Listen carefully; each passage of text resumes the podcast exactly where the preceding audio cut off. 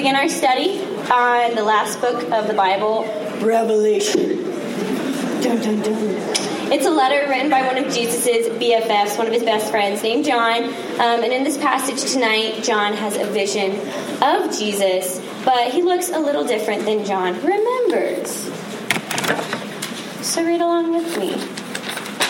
Revelation 1. The revelation of Jesus Christ, which God gave him to show to his servants the things that must soon take place. He made it known by sending his angel to the servant John, who bore witness to the word of God and to the testimony of Jesus Christ, even to all that he saw. Blessed is the one who reads aloud the words of this prophecy, and blessed are those who hear and who keep what is written in it, for the time is near. John to the seven churches that are in Asia.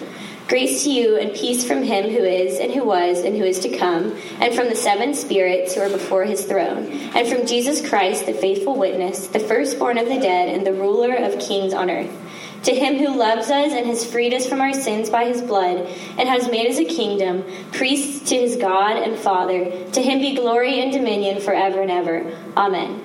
Behold, he is coming with the clouds, and every eye will see him, even those who pierced him, and all tribes of the earth will wail on account of him. Even so, amen. I am the Alpha and the Omega, says the Lord God, who is and was and who is to come, the Almighty. I, John, your brother, and partner in the tribulation and the kingdom and the patient endurance that are in Jesus, was on the island called Patmos on account of the word of God and the testimony of Jesus. I was in the Spirit on the Lord's day, and I heard behind me a loud voice like a trumpet saying, Write what you see in a book and send it to the seven churches to Ephesus and to Smyrna and to Pergamum and Thyatira and to Sardis and Philadelphia and Laodicea. Then I turned to see the voice that was speaking to me. And on turning, I saw seven gold lampstands. And in the midst of the lampstands, one was like a son of man, clothed with a long robe, with a golden sash around his chest. The hairs of his head were white, like white wool, like snow. His eyes like a flame of fire. His feet were like burnished bronze, refined in a furnace, and his voice was like the roar of many waters. In his right hand he held seven stars. From his mouth came a sharp two edged sword and his face was like the shining sun in full strength. When I saw him, I fell at his feet as though dead, but he laid his right hand on me, saying, Fear not. I am the first and the last and the living one. I died, and behold, I am alive forevermore. And I have the keys of death and Hades. Write therefore the things that you have seen, those that are, and those that are to take place after this. As for the mystery of the seven stars that you saw in my right hand, and the seven golden lampstands, the seven stars are the angels of the seven churches, and the seven lampstands are the seven churches. This is the word of the Lord. The motto of Appalachian State and the motto of the state of North Carolina is Esse Quam Videre. Does anyone know what Esse Quam Videre means? To be rather than to see. Hey, look at you guys. You're on it. That's correct. Esse Quam Videre means to be rather than to seem. Also, this is over here.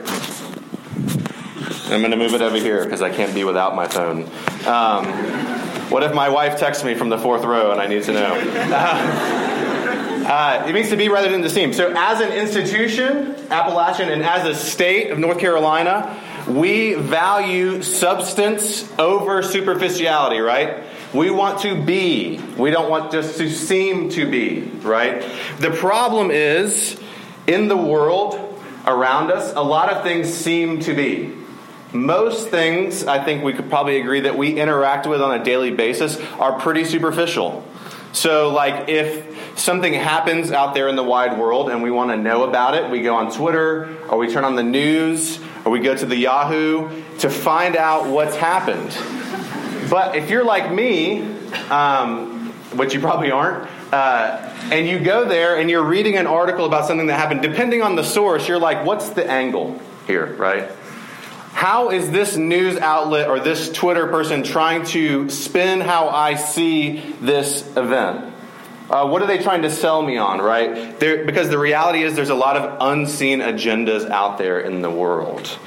It's very difficult to know what is and not just what seems to be. And the reason why I want to look at the book of Revelation along with y'all this semester is because Revelation is all about what is.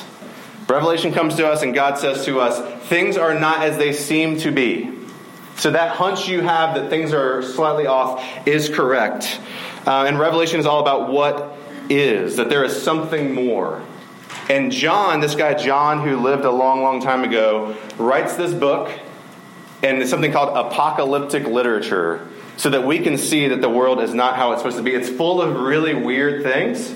If you've ever just like picked up the Bible and turned to the last book, you'll know this is very bizarre. It's like more of a LSD sort of laced dream. That's how it reads, at least to us, than just some kind of spiritual literature. Um, but John shows us these big pictures because he wants us to see what we can't see. So, like, think about it like this. Um, well, actually, over the summer, two i guess the two big phenomenons that i was aware of as a 30 something year old that the kids were involved in were pokemon go and uh, which the appalachian nerd club which meets before us they were getting some strong pokemon go before in the room. Um, and stranger things okay? Those were the two big things that i noticed that were happening.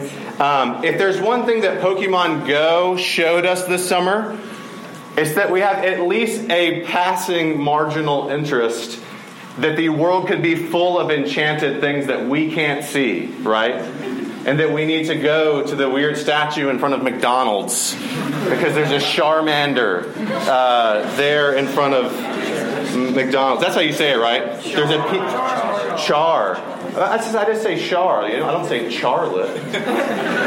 Um, served, man. You just got served. Um, uh, I, I, think that, that Pokemon Go sort of helps us see that we are interested that the world could be full of creatures, be full of things that we can't see, that we want to interact with, um, if only we had a way. And Stranger Things kind of takes this to the next level because it captured at least my imagination with this idea that there could be things happening all around you in a sort of different dimension that could be right next to you and that you had no idea that were there, but they were very, very real. And uh, so that every time that the lights flicker, I'm like, what is happening in the upside down um, in my bedroom? Um, but my question for you tonight, as we start to look at the book of Revelation, is this What if it's true? What if it is the case that the world around us actually is very enchanted? It's full of, of things that we cannot see, that we have a deep longing to know, that we have a hunch inside of us that are there, but we don't quite know how to get to them. That is what Revelation is all about. Revelation, um, many of you guys that grew up in the church, you're like, oh, Revelation. And, and Revelation is sort of like, maybe some of you ladies can um, identify with this.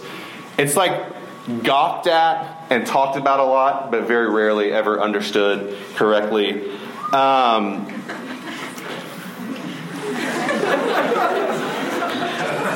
we treat Revelation sometimes like a book, like a, it's like a Nick Cage movie. It's like full of clues. Um, and once we put them all together, then we're going to find the Constitution. Um, the point, the point is look, Revelation is not hiding something from you.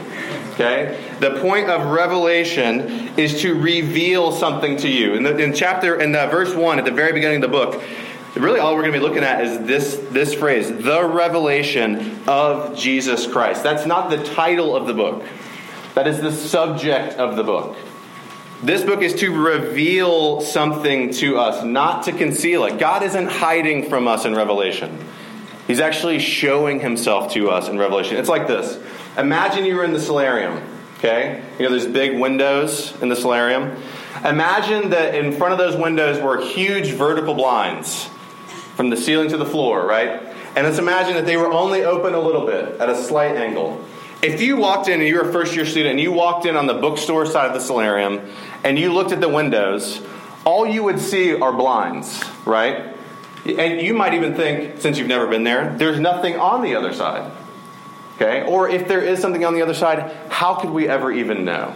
It's probably just up to you to decide what's on the other side. But if you were just to step into the solarium and take a few steps toward the middle of the room and then you look back toward the windows, you would no longer see the blinds, but you would see through the blinds, right? You would see Central or Race or whatever we're calling it these days. You would see the lights to the football stadium. You would see the steam tower. You would see Sanford Mall. You would see a whole world out there. Um, in Revelation, apocalyptic literature helps us to take a couple of steps to the side. And God says, Of course, you can't see from where you are. Here, come over here and look again and see an entire world that is out there. So the question is if, if Revelation is revealing something to us, and that's what I want to look at this semester with you is what is it revealing? Um, what does God want us to see? If we decide to take a couple of steps to the side and look back, what is on the other side? Again, in the first verse there on your sheet, the revelation of Jesus Christ. The whole point of everything, the unseen world that God wants us to interact with, is all about Jesus. And you might be here tonight and you're like, okay, I guess I figured that's what we were going to talk about, but that has no bearing on me. And just hopefully, if you will just be kind enough to walk through with me, I, I hope that we can see that that very much matters to you. That this is a revelation of Jesus Christ. Now, John wrote this letter as an old man living in a prison camp on an island called Patmos, which he says there in the passage. He's exiled on this prison island, like Alcatraz, I guess. And um, he's on the on Sunday. He's having he's worshiping in some way, and he hears a voice, and he literally turns around to see who's talking to him and dies. Pretty much, he he like passes out. He's struck down. Now he saw Jesus, and that's what freaked him out. But that's weird because Jesus and John were best friends. If you've ever seen the Leonardo painting of the Last Supper, right? It's Jesus in the middle with all the disciples. John is actually the one that is leaning on Jesus. He's like literally like snuggling with Jesus in the um, in the painting. They were very very close. They had a very intimate relationship. But Jesus is a little different in this passage. This is Jesus with the veil pulled back. This is Jesus' brood full strength for John, and it's so intense that it knocks him out. This is like in the, in the cartoon Cinderella, does the fairy godmother, I'm looking at my wife, does the fairy godmother like a beggar at the beginning? That's Snow White. Well, in, in the live action Cinderella, in the real, the good Cinderella, the new one, um, when the fairy godmother shows up, she's this beggar and she's asking Cinderella for some milk. And then when Cinderella is kind to her, she shows herself as this beautiful fairy, right? Um, but imagine that when she showed herself to Cinderella, it literally Cinderella died because she was so overwhelmed with what she saw. John does his best to describe Jesus. Okay, so if you're looking on your sheet, starting in verse 12, look at, look at what he says. I turned and I saw someone I saw these lampstands, and in the middle I saw someone like a son of man. He had a long robe on with a golden sash around his chest. The hairs of his head were white, like white wool, like snow. His eyes were like a flame of fire, his feet like burnished bronze refined in a furnace, and his voice was like the roar of many waters. John's basically saying, I'm trying to convey to you in words what I saw, and the words just can't tell you. But he saw and he heard the voice that spoke literally planets into existence. And he says, it was just deafening like a waterfall. That's the best I can do for you. And then he goes on, he, he, in his right hand, he held seven stars. And from his mouth came a sharp two edged sword. And his face was like the sun shining in full strength. He's like the face that holds the, the person that holds galaxies in his hands. I tried to look at it, but it was blinding, like looking straight into the sun at the middle of the day. Um, John looked right into purity, power, beauty, light, truth, just unadulterated and unfiltered, and almost struck him dead. That's how big and grand Jesus is when we really see him. And that's good news for all of us tonight, but especially for some of us. For some of you, it's good news because that means God is not hiding from you. It means that God isn't somewhere away and you have to scratch and claw your way to find out who He is. He is on full display for you tonight in this passage. He's allowing you to see. And he says, Look, I'm not going to hold back from you. I'll let you see me as I really am. And that means that there are answers to your doubts, which you have. There are answers to your questions, which you have. There are answers to your fears, which you have. And so do I. Um, that Jesus is able and capable to answer those things. He's big enough to hand, like some of you guys come here, especially if you came sort of from a Christian background and you just got to school and you're overwhelmed and you're really feeling like, I was feeling it over the summer. I was feeling the Jesus feelings, and now I'm not because I'm overwhelmed. And I just really need to get back to the place where I can start feeling the feelings again, and then Jesus will love me and everything will be okay. And what Jesus is showing us tonight is He is so much grander than your current emotional state. And that means that He's big enough to sustain you no matter how you're feeling. Some of y'all had an incredibly difficult summer. Um, so it's just from garden variety disappointment, and things just didn't go the way they were supposed to. Um, some of y'all uh, found out things about your family or about yourself that have been very, very challenging for you to deal with. Um, you don't even know how, and that's okay. Um, some of you guys have lost a lot, lost your home, lost a loved one, and life has just gone off balance for you. And this vision of Jesus is good news for you because it means that there's someone in control of everything. Um, the good news is yes, there's something out there and it's this Jesus. It's, th- it's someone that's this powerful. These aren't just random life happenings that you just kind of have to move on from. Um, he's there. He's big. Jesus says in the passage that he's the Alpha and the Omega, the first and the last. The alpha is the first letter of the Greek alphabet, omega is the last letter of the Greek alphabet. It's like the A to Z. And what Jesus is saying there is not just he's before everything and after everything. What he's saying is, I am the beginning of everything and I am the completion and fulfillment of everything. And that means that if you come to know this Jesus, whether in a new way or for the first time, that you wouldn't so much be getting answers to your questions, to your doubts, to your grief. You would be getting the answer. Um, the thing that, that the person that upholds everything is making himself available to you. Jesus is transcendent. He is literally on another plane than us. And that would be maybe just really, really scary. Like, okay, Jesus on another dimension, that's freaking me out, and I'm going to have nightmares tonight. Um, except for verse 17.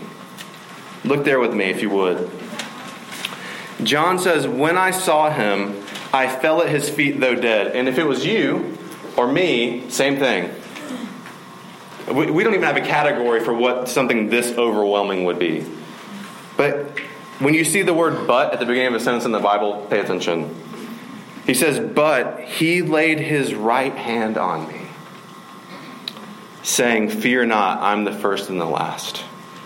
Um, what, what John is saying is that the one with the sharp sword coming out of his mouth, literally whatever that means, um, reached down to him and the one with the blinding face that you can't look at without passing out, he placed his fingers on John's skin. And John was not blown away, he was comforted.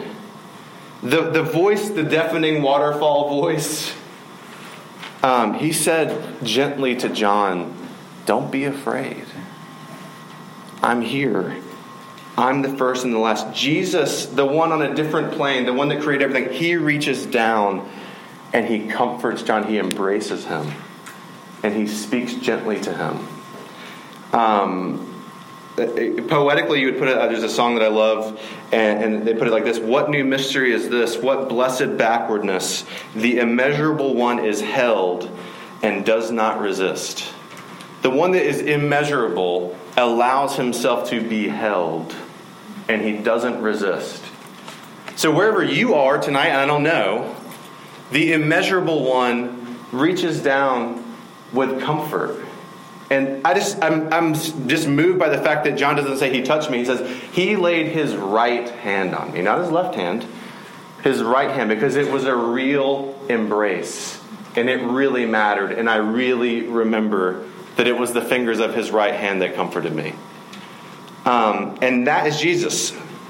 He is massive and beyond, and he's also close and warm and gentle and humble for you. And so if you're lying on a on a not very comfortable bed in a basically a 10 by 12 cell in Eggers Hall, um, which is still not air conditioned, yay, even after 70 years of existence. Um, and if you if you're laying on that bed and you can stop literally crying long enough, um, some of y'all are laughing and some of y'all are like, I'm not laughing at that because that was me 20 minutes ago. Um, and just because, like, if you could stop crying long enough to say out loud, why did I ever come here? In a completely non joking way, and just go, like three days ago, like I was eating mama's spaghetti and I was sleeping in my bed, and now I don't know any of these people, and I'm weird, and they all seem like they know what they're doing. Um, and you're crying, that means if you're crying out in that way, fear not. Jesus is there, He's near. If you're in grief, look what the uh, this Jesus says, I died and behold, I'm alive forevermore, and I have the keys to death. I get to decide if that door is locked or not. Um, because he says, I died. And when I came back, death was over, and it was never going to be the end anymore. Um, he's near, and he has a hand to comfort you, a real hand. Um, if you're lonely, uh, and I know you are, um, and you feel like you're the only person in this room that's lonely, um, Jesus is near. Julian of Norwich, she was this English, ancient English theologian. She was actually the first woman to write a book in English.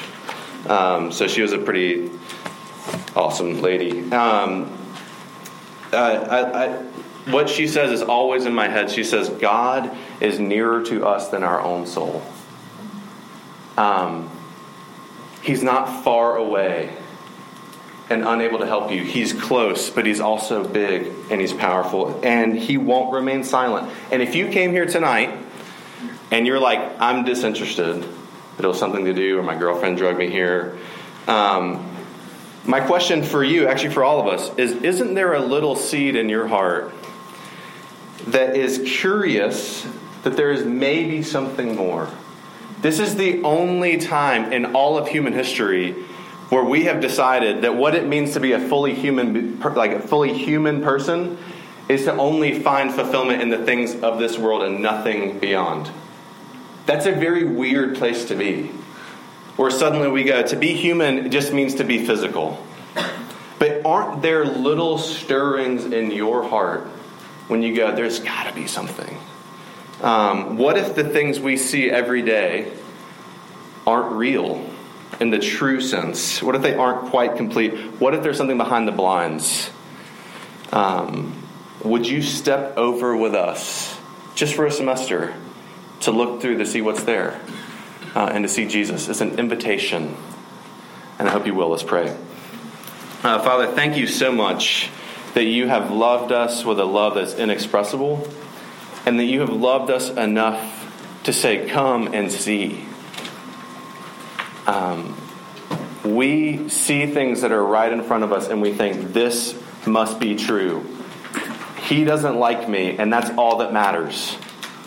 Um, I'm scared.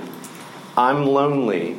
And that's everything that is. And we need you to help us to see um, that the world is full of enchantment, and some of it is for our ill and is against us, and some of it is for our good, and that you are good. And Lord Jesus, you are big enough um, to hold stars in your hand and yet to reach down and to gently touch us. So, would you stir um, interest uh, in our hearts? And thank you for these friends, especially for these new friends. Lord, would you be kind to them this week, we pray. In Jesus' name, amen. It's the end of the world as we know it. It's the end of the world.